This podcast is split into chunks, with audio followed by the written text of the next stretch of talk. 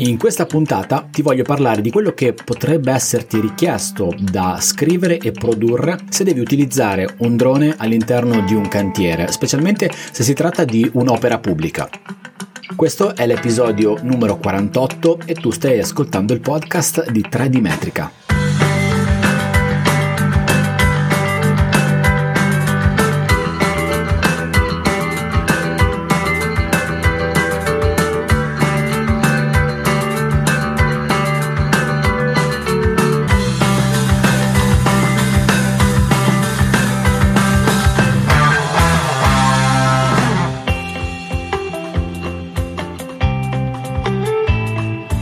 Ciao e benvenuto, benvenuta. Io sono Paolo Corradeghini e questo è 3D Metrica, il podcast dove si parla di topografia, di rilievi, di misure, di strumenti, di software, di elaborazioni dati, di mappe, di geomatica e di cartografia.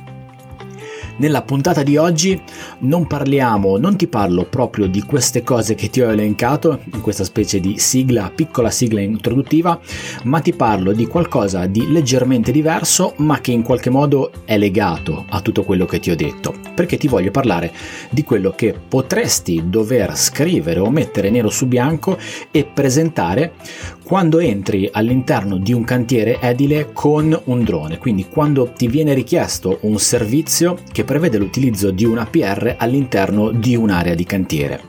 Specialmente se si tratta di un'opera pubblica, ci sono alcuni soggetti che sono interessati dallo svolgimento di un'opera pubblica o di un cantiere in generale. Facciamo il caso dell'opera pubblica, che è quello che ti voglio portare come esempio, è quello che forse ha la fattispecie di casi un po' più ampia rispetto all'interno della casistica dei cantieri edili edili. Edili, adesso mi dirò uno o l'altro e ti, ti ringrazio già per la pazienza. Ci sono vari soggetti, il, il RUP e il DSE, il DES sono, fanno parte della stazione appaltante, cioè sono i soggetti che gestiscono la, l'opera pubblica lato stazione appaltante, quindi un ente pubblico. C'è il coordinatore per la sicurezza, c'è il direttore lavori, c'è l'impresa. Ci sono una serie di figure che dialogano tra di loro e devono essere al corrente di quello che succede in cantiere. E è opportuno spesso comunicare con loro se entri in un cantiere con un APR, con un drone, se lo utilizzi per lavorare per un servizio che ti viene richiesto. Prima di parlarti di questo aspetto, di parlarti di adempimenti più o meno formali, cose che puoi scrivere o che puoi eh, dire a voce, ma sarebbe meglio scrivere, ti ricordo soltanto che trovi tutti i riferimenti per quello che riguarda 3D Metrica all'indirizzo web www.3dmetrica.it. Lì ci trovi tutte le puntate di questo podcast, video tutorial che si rifanno al mio canale YouTube, gli articoli del blog e tutti, tutte le coordinate per metterti in comunicazione diretta con me.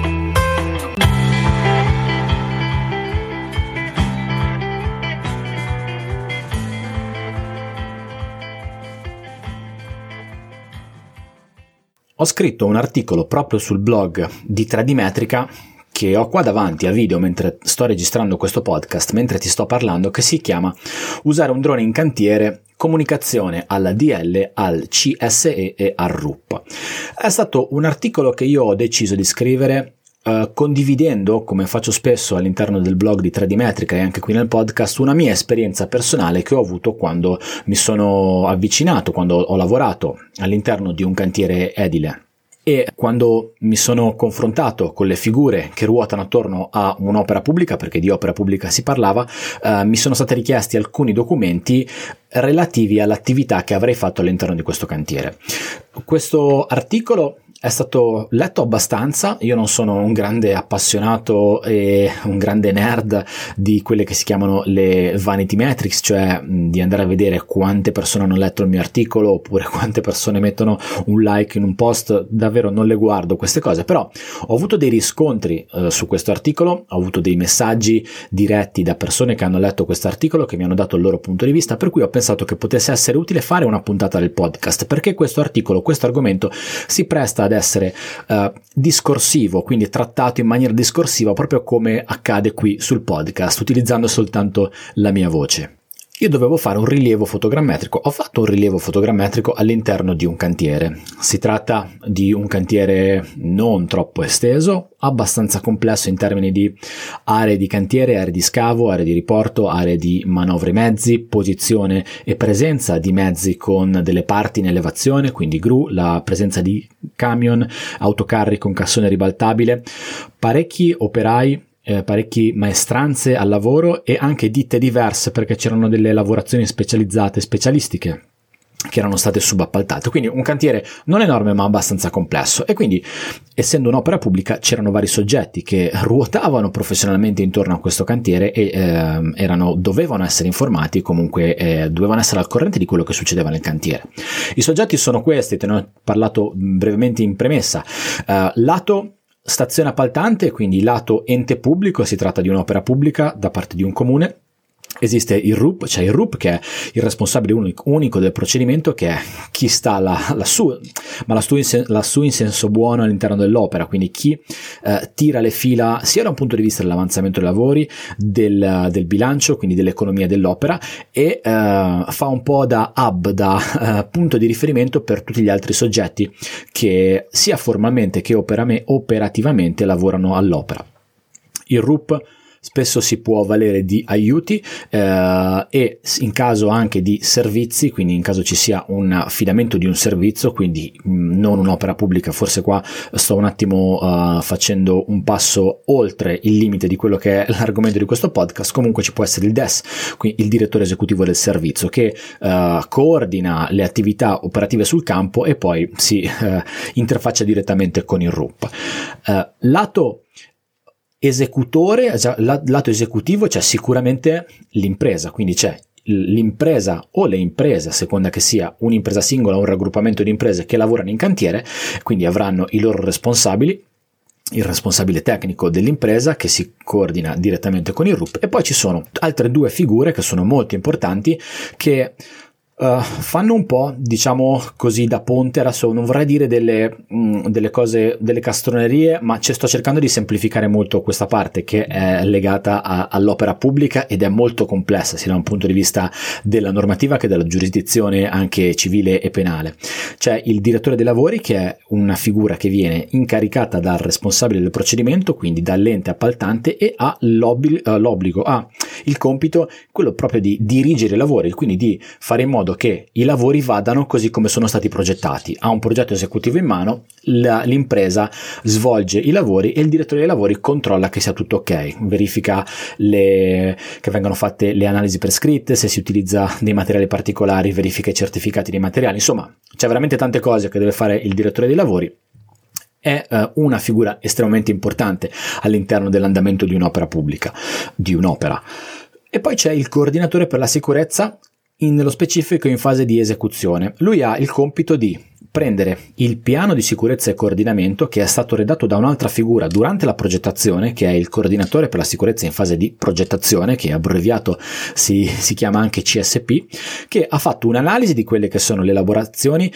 desunte dal progetto. Quindi lui si è guardato il progetto ha, ehm, ha capito qual è, quali sono le lavorazioni perché sono descritte nel progetto, ha valutato lo stato dei luoghi, ha valutato come sono fatte, cioè com'è l'area dove si lavora e ha fatto un'analisi dei rischi che ci possono essere sia per chi lavora in cantiere ma anche per chi è vicino al cantiere, quindi eventuali persone, terze persone che sono non interessate dai lavori ma potrebbero esserlo perché ad esempio un camion esce dall'area del parcheggio così come ha valutato i rischi che l'area esterna può uh, portare dentro il cantiere, ad esempio tutta la parte legata agli eventi atmosferici, e ha redatto un piano che cerca di valutare poss- i possibili pericoli e le, è possibile le, le necessarie eh, cautele, i necessari interventi che devono essere presi, messi in atto per evitare che questo possa essere un danno verso chi è dentro il cantiere, ma chi è anche immediatamente nelle zone limitrofe. Insomma, ci sono t- queste figure che sono figure importanti e che eh, lavorano insieme all'interno dell'andamento, durante l'andamento dei lavori di un'opera pubblica. Come puoi immaginare, Un cantiere, eh, allora, un cantiere fa storia, ogni cantiere fa storia a sé, ci sono cantieri diversi, in condizioni diverse, in ambienti diversi che prevedono delle lavorazioni diverse, ma eh, il cantiere in linea generale è un posto dove succede qualcosa di particolare, di non comune, comunque il cantiere è una, un'area dove qualcosa sta cambiando, ci sono dei cambiamenti in corso e questi cambiamenti sono, uh, diciamo, il la fine dei lavori, quindi quando tu come cittadino, come passante, come persona che fruisce di un luogo vedrà il, l'area cambiata, uh, è, questo è, succede perché durante questo cambiamento persone e mezzi hanno lavorato in quest'area per cambiarla ci si può scavare in un cantiere e ci si può movimentare la terra, quindi ci possono essere delle zone dove si fanno delle buche fisicamente con degli escavatori o dei mezzi pesanti e si possono portare da una parte in attesa di essere ritrasportati di nuovo da un'altra parte ancora.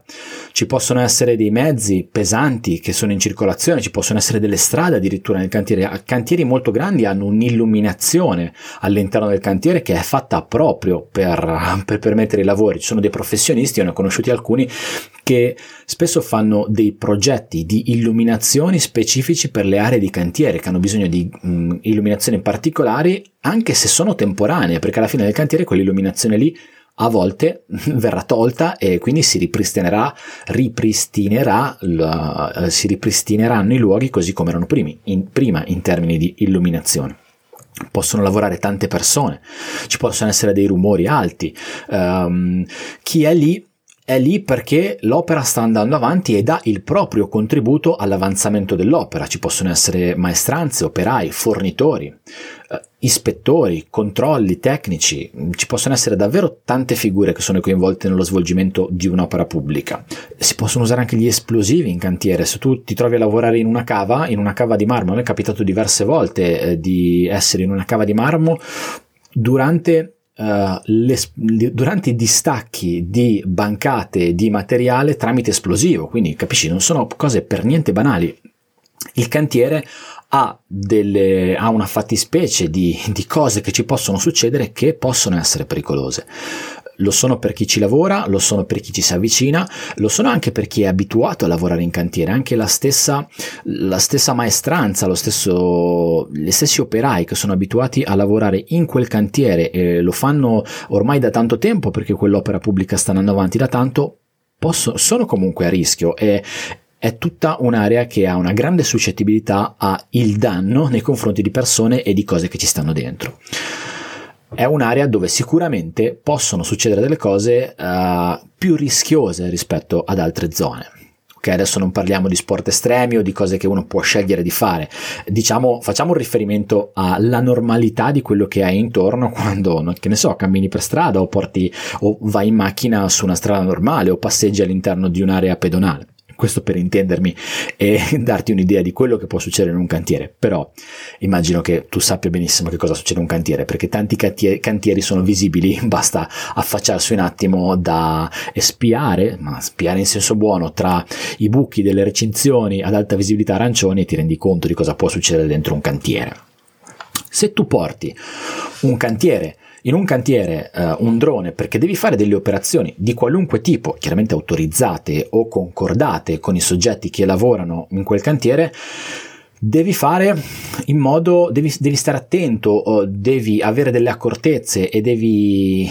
e devi far sì che chi è in cantiere sappia che ci sei anche tu e gli devi in questo modo spiegare che cosa farai, come lo farai, in che modo lo farai e quanto tempo ci metterai. Questo è quello che è successo a me quando mi sono avvicinato a un cantiere dove dovevo fare un rilievo fotogrammetrico per aerofotogrammetrico per uh, fare un, un, un, rilievo, poi restituire un rilievo topografico che mh, fermasse in quel momento la topografia dei luoghi, l'avanzamento dei lavori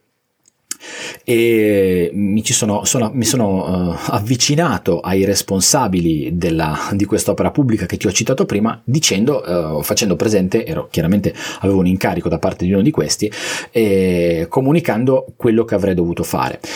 E lì ho avuto delle richieste, delle richieste formali da parte della direzione lavori, quindi del direttore lavori che aveva bisogno di sapere che cosa avrei fatto, quanto tempo ci avrei messo e che zone avrei interessato, quindi quali fossero state le zone che sarebbero state interdette da parte delle macchine e degli operai. Um, il coordinatore per la sicurezza in fase di esecuzione forse era quello che aveva bisogno di più informazioni più specifiche perché essendo lui il responsabile della sicurezza, anche della mia sicurezza che non c'è c'entravo niente con l'impresa, non c'entravo niente con la stazione appaltante,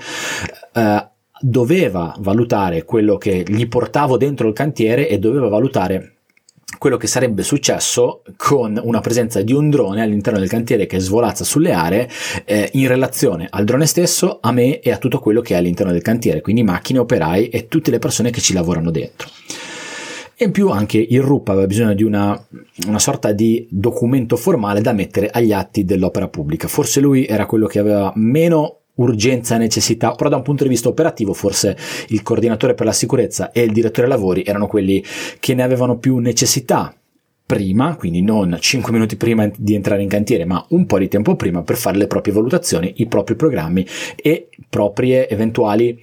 cambiamenti di operazioni o uh, interventi in termini di sospensioni localizzate in alcune aree o addirittura sospensione totale del cantiere se avessero ritenuto che soprattutto il coordinatore per la sicurezza che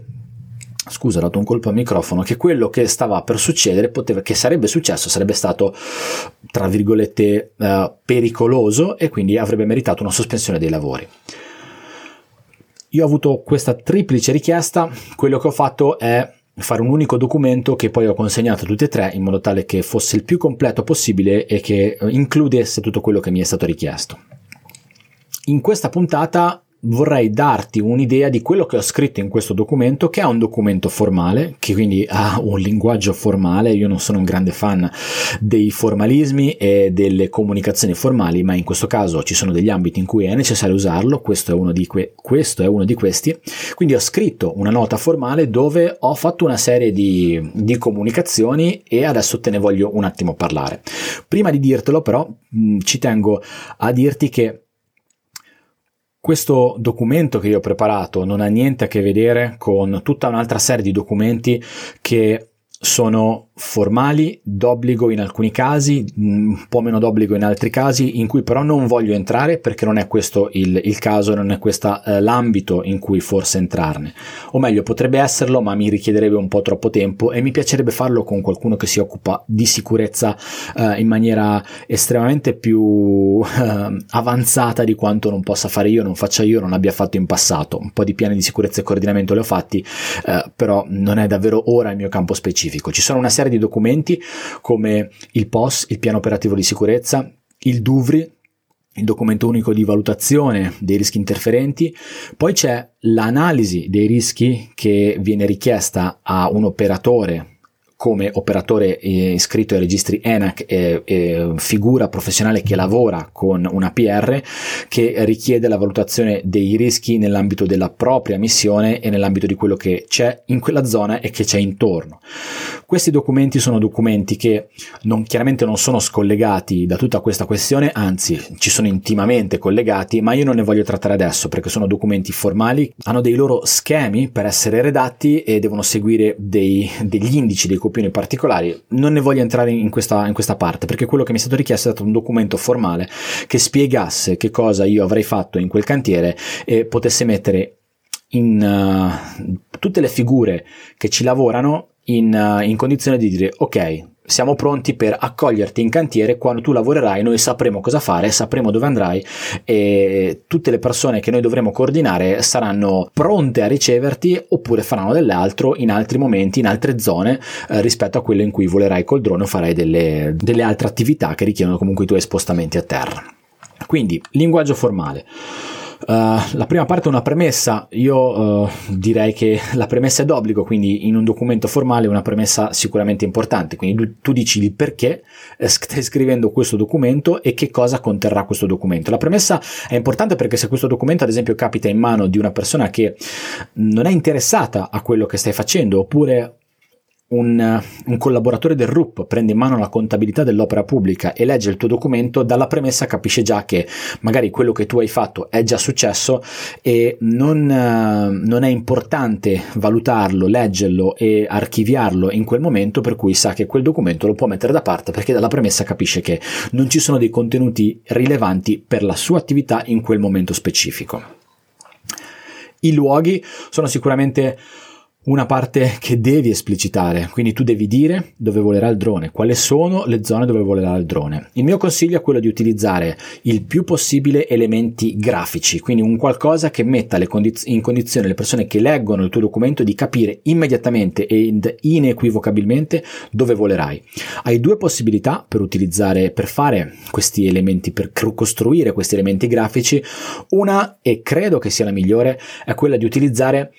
il progetto esecutivo. Se c'è un'opera pubblica c'è un progetto esecutivo. Generalmente se c'è un'opera in corso c'è un progetto che è stato redatto. Un progetto ha una planimetria generalmente, quindi tu puoi prendere quel progetto esecutivo che è il, il disegno o sono i dati o sono le informazioni su cui la ditta si basa per fare l'opera e puoi disegnare lì, puoi individuare lì direttamente le aree in cui volerai. Oppure, se questo non ce l'hai, se non hai la possibilità di accedere a questi dati, potresti utilizzare una mappa di Google e dare un'indicazione del, delle zone in cui lavorerai, in due, lavorerai in senso in che farai volare il drone e sarai fisicamente presente a terra. Uh, utilizzare Google però ha il problema che se stai lavorando in un cantiere, molto probabilmente se il cantiere è grande, il cantiere sta cambiando qualcosa rispetto a quello che c'era prima e la mappa di Google molto probabilmente non è aggiornata su quello che è effettivamente imposto, per cui non, potrebbe non essere così banale individuare le zone rispetto alla mappa di Google. È molto meglio, secondo me, eh, credo che sia anche molto più appropriato utilizzare la planimetria del progetto esecutivo. Lì ci devi mettere le zone in cui il drone volerà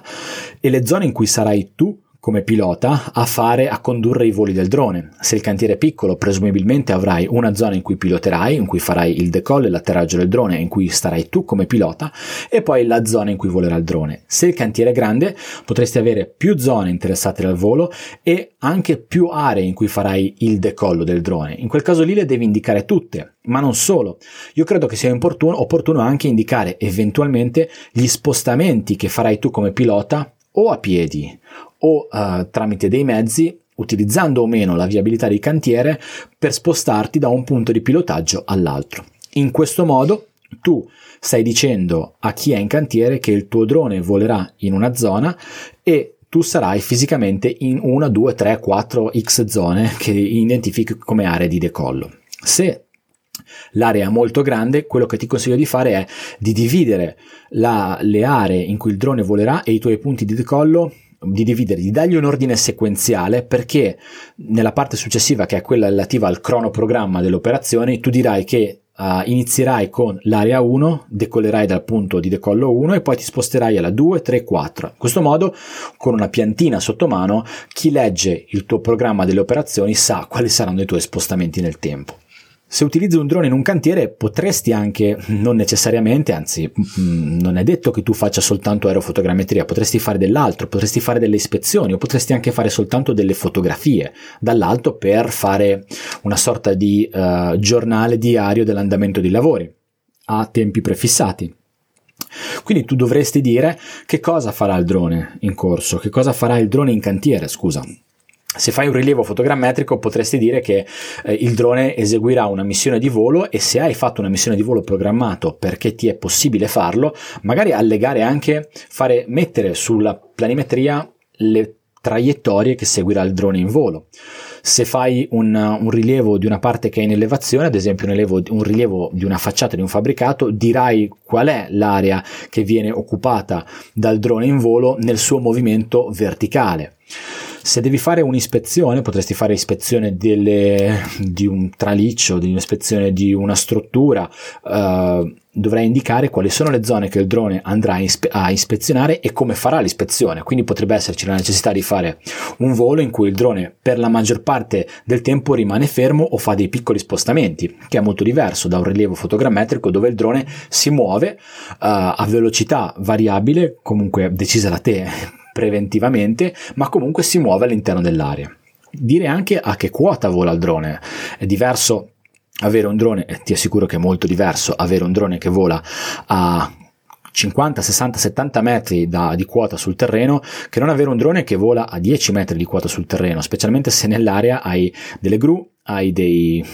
casso, autocarri a cassone ribaltabile, hai dei cavi aerei per l'approvvigionamento idrico o elettrico, molto, è molto diverso, per cui di anche qual è la quota di volo del drone. Quindi devi descrivere quello che farà il drone e come lo farà in termini della sua posizione nell'aria. Stessa cosa vale per te. Che cosa farai tu Probabilmente come pilota starai fermo in un punto, ma se devi fare un rilievo fotogrammetrico e devi mettere a terra dei target, beh, prima di volare probabilmente dovrai spostarti nelle zone di cantiere e mettere a terra dei target. Individua qual è la posizione dei target. Individuala per due motivi, perché puoi dare delle informazioni al direttore lavori sulla posizione di questi punti che non devono interferire con delle lavorazioni in corso magari per tutta la durata della giornata. Ti assicuro che se ti parcheggiano un camion sopra un target, prima di aver acquisito la fotografia dall'alto,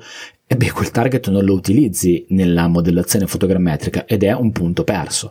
Anche qua utilizza la planimetria di cantiere, la planimetria del progetto esecutivo e metti la posizione dei target dentro in modo tale che tutti sappiano in maniera immediata dove metterai questi punti e dove non devono andare a interferire con questi punti a terra. Stessa cosa vale nel post volo, o comunque tutto quello che riguarda uh, l'extra volo, se tu, e qua ritorno sempre al rilievo fotogrammetrico, se tu fai un rilievo fotogrammetrico avrai una zo- una, una, un periodo in cui volerai e un periodo in cui uh, target a terra li andrai a rilevare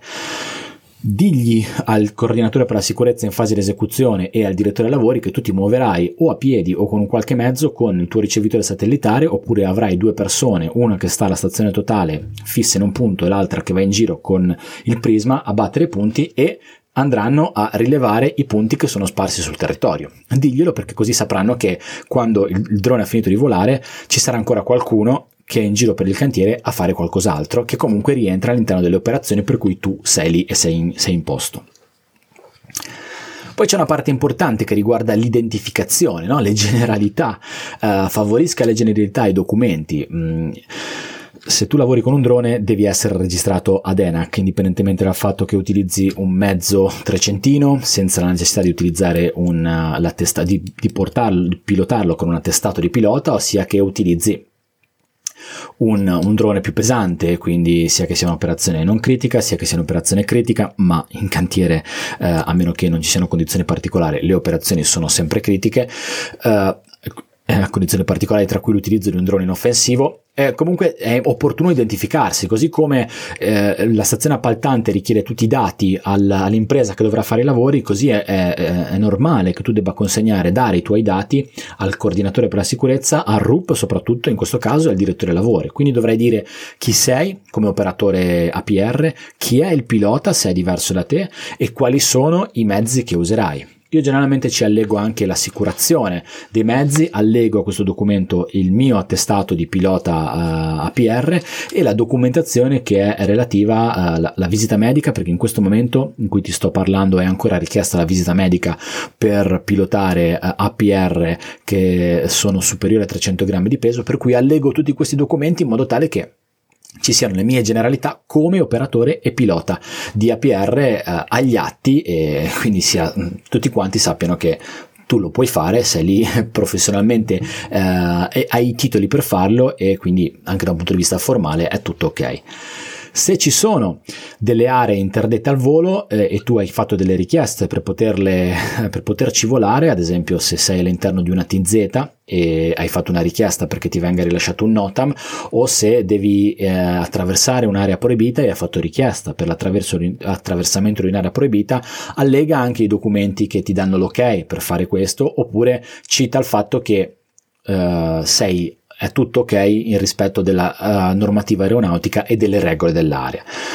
Non sono tenute le figure che lavorano in cantiere a sapere tutto quanto, ma uh, sei tu tenuto a saperlo e qualora dovesse succedere qualcosa hai dalla tua parte tutti i documenti che ti dicono che tu in quel momento potevi fare quello che stavi facendo e quello che è successo soltanto uh, potrebbe essere un, un inconveniente, un incidente che può capitare, però nell'ambito di un'operazione del tutto legittima e autorizzata. Una parte importante riguarda, ma su cui ci vado uh, un po' veloce perché un po' te l'ho già detto, riguarda le procedure operative. Eh, questa forse è la parte più importante ed è la parte che, mh, devi, in cui tu devi dire che cosa farai in cantiere, ma qui lo devi dire proprio in, uh, per elenchi puntati, quindi mi, mh, ti consiglio di utilizzare la semplicità, di utilizzare un linguaggio semplice e uno schema uh, semplice per essere letto e capito, quindi l'elenco puntato è sicuramente efficace, quindi dovrai dire Uh, che cosa farai dal tuo ingresso in cantiere? Ad esempio, per un rilievo aerofotogrammetrico tu dirai ingresso in cantiere, posizionamento del target uh, artificiale ad alta visibilità, iniziando dal target 1, 2, 3, poi passando al target 7, 8, 9, muovendomi all'interno della viabilità di cantiere, secondo lo schema allegato. Uh, avvicinamento al punto di decollo 1, decollo 1 e copertura dell'area 1, spostamento dal punto di decollo 1 al punto di decollo 2 e copertura tramite APR dell'area 2, um, ehm, rientro alla, all'area di parcheggio, uh, rilievo topografico con strumentazione GNSS dei target 1, 2, 3 nell'ordine in cui sono stati posizionati a terra e uh, rimozione dei, dei target e allontanamento dell'area di cantiere. Questo è importante perché così tutti sapranno che cosa farai e come lo farai. A questo ci dovresti associare, è per questo che ti, uh, ti consiglio di utilizzare un elenco puntato, dovresti utilizzare anche, dovresti associarci anche i tempi e i cronoprogrammi, cioè se è importante sapere quanto tempo starai in cantiere, perché da, dalla tua presenza potrebbero dipendere delle operazioni che vengono o meno sospese da parte del coordinatore per la sicurezza da parte della direzione lavori. E ti assicuro che sospendere un'operazione in cantiere non è una cosa mai banale, perché ci possono essere delle dinamiche in corso che possono soffrire della tua presenza o, o di un'interruzione, uh, delle maestranze potrebbero essere impiegate a fare qualcos'altro, un'impresa che ha noleggiato un mezzo operatore lo deve tenere fermo perché ci sei te, sta pagando, perché quel mezzo lì comunque sia che lavori o che non lavori viene pagato come, come noleggio, per cui i tempi sono importanti. Non serve spaccare il minuto, non serve neanche spaccare i 10 minuti, però Considera una mezz'ora di lasco per ciascuna delle operazioni che hai descritto prima e associa a queste operazioni un tempo. Um, piuttosto sii cautelativo in eccesso, per cui se sei insicuro o se sei indeciso se ci metterai un'ora e un quarto, un'ora e mezzo, indica che ci metterai un'ora e mezzo e alla fine è molto meglio avere un operatore che dice di stare in cantiere 4 ore ma dopo 3 se ne va, piuttosto che un operatore che dice di stare in cantiere 4 ore ma dopo 5 ore ti chiede ancora mezz'ora perché deve finire le operazioni. Ti assicuro che piuttosto sii cautelativo nella programmazione e nella stima dei tempi, ma eh, e poi vattene via prima, esci prima piuttosto che doverci stare dopo rispetto a quanto hai pattuito, perché su quello che tu dici poi vengono fatte delle, delle valutazioni, vengono fatte delle scelte in termini di operatività. Uh, se sei da solo di che sei da solo, se siete più persone di che siete più persone. Alta visibilità sempre perché devi essere visto bene, ma queste sono regole operative, eh, regole che ti vengono imposte, altrimenti difficilmente entrerai in un cantiere. E poi ci sono un'altra eh, serie di operazioni, eh, di informazioni che tu potresti segnalare e sono legate alle comunicazioni agli enti locali. Um, gli enti locali, i comuni, le province, ehm, soprattutto i comuni, non hanno l'autorizzazione per bloccarti come operatore APR, ma possono fare altre cose, è la loro facoltà. Adesso queste cose devono essere ancora un po' regolamentate. Però se ci sono delle, se è opportuno avvisare la polizia municipale, potresti farti aiutare dal RUP o dire al RUP che guarda RUP mh, mm, che magari dell'ufficio lavori pubblici o l'ufficio ambiente, l'ufficio territorio, dovresti avvisare eh, la, la, polizia municipale e, e, dirgli che io sarò in cantiere quel, in quel momento a quell'ora. Potrebbe essere utile farsi aiutare da loro, così come potrebbe essere utile farsi aiutare dal coordinatore per la sicurezza a prevedere delle aree di transennamento eh, in modo tale che eh, non ci sia nessuno sotto il drone durante le operazioni, perché sotto il drone non ci può essere nessuno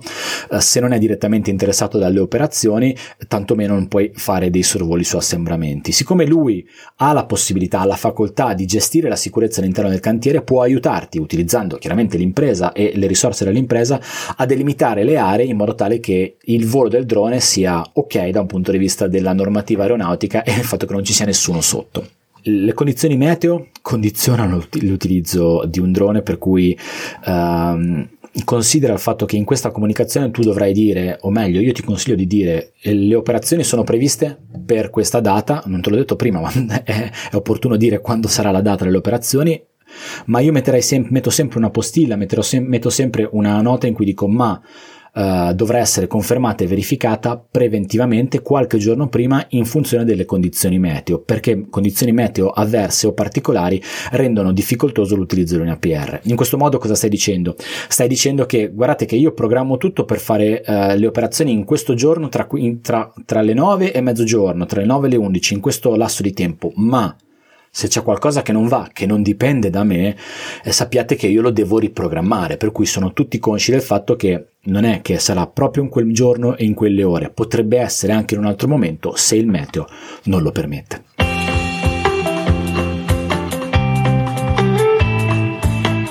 Questo è quello che avevo da dirti, che ho condiviso nell'articolo del blog che ho scritto e che mi, è, mi ha fatto piacere condividere anche qui sul, in questa puntata del podcast che riguarda le comunicazioni che potresti fare, che dovresti fare, che secondo me è opportuno sapere come fare um, quando entri in un cantiere. Ti ripeto, ci sono tante persone che sono, tante figure che sono interessate dalla conduzione di un'opera pubblica, uh, ognuno si occupa di aspetti diversi, è importante che tutte sappiano che ci sei e che il tuo lavoro sia coordinato e sia ok per tutti quanti. Um, avrei potuto darti la stessa cosa che ho scritto nell'articolo, avrei potuto dirti puoi scaricarti questo, questo, documento che ho preparato, ma ogni cantiere fa davvero storia a sé fa, ed è estremamente eh, diverso da un altro cantiere, anche se le lavorazioni sono le stesse, se sono simili, ma ci sono tantissime variabili che cambiano. Per cui io credo che sia più, più utile per te prendere i concetti di questa puntata, eh, ti metto nei link dell'episodio anche l'articolo che ho scritto e farti tuo, la tua comunicazione, il tuo modello che poi eventualmente puoi adattare a seconda delle aree, dei cantieri in cui ti trovi a lavorare. Credo che sia più utile. In questi casi il copia e incolla potrebbe essere un po' pericoloso, potrebbe portarti, eh, potrebbe portare dei, dei risultati non consoni a quello che devi fare entrando con un drone in cantiere. Spero che questa, anche questa puntata, magari non tanto tecnica, un po' più divulgativa, un po' più discorsiva, ti sia stata utile. Uh, se hai domande, dubbi, se vuoi un chiarimento, se vuoi darmi dei suggerimenti o farmi delle critiche, uh, puoi farlo a Telegram, puoi mandarmi una nota audio o un messaggio su Telegram a telegram.me slash Paolo Corradeghini. Mi piacerebbe invitare a avere delle altre puntate parlando di sicurezza con professionisti che sono molto più, uh, molto più focalizzati sulla sicurezza di quanto non sia io, per cui magari uh, ci saranno delle altre puntate specifiche sulla sicurezza nell'utilizzo dei droni all'interno dei cantieri. Eh, se vuoi consigliarmi qualcosa, uh, dei nominativi, dei professionisti, se ti vuoi proporre come professionista ci facciamo una chiacchierata chiacchierate insieme sai che le porte di questo podcast sono sempre aperte. Trovi tutti i miei contatti su www.3dmetrica.it, email, profili social network, LinkedIn, Facebook, c'è il canale Telegram di, tele, di 3D Metrica, se ti va veramente iscriviti al canale Telegram di 3D Metrica che trovi a telegram.me slash 3D Metrica e lì ci scrivo ogni giorno, condivido un po' di informazioni, di aggiornamenti di dietro le quinte del mio lavoro, è un canale molto, molto informale e intimo, siamo in pochi, in pochi, per me siamo in tanti perché siamo quasi 300, eh, ma è un, posto dove, eh, dove, comunico un po' di più e dove eh, mi lascio andare anche con qualche foto di, di dietro le quinte di quello che faccio, senza essere proprio sempre focalizzato su condivisione di contenuti specifici e tecnici.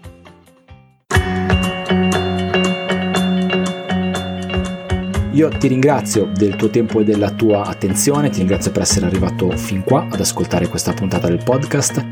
Ti saluto fortissimo e ti do l'appuntamento alla prossima puntata del podcast di Trade Metrica.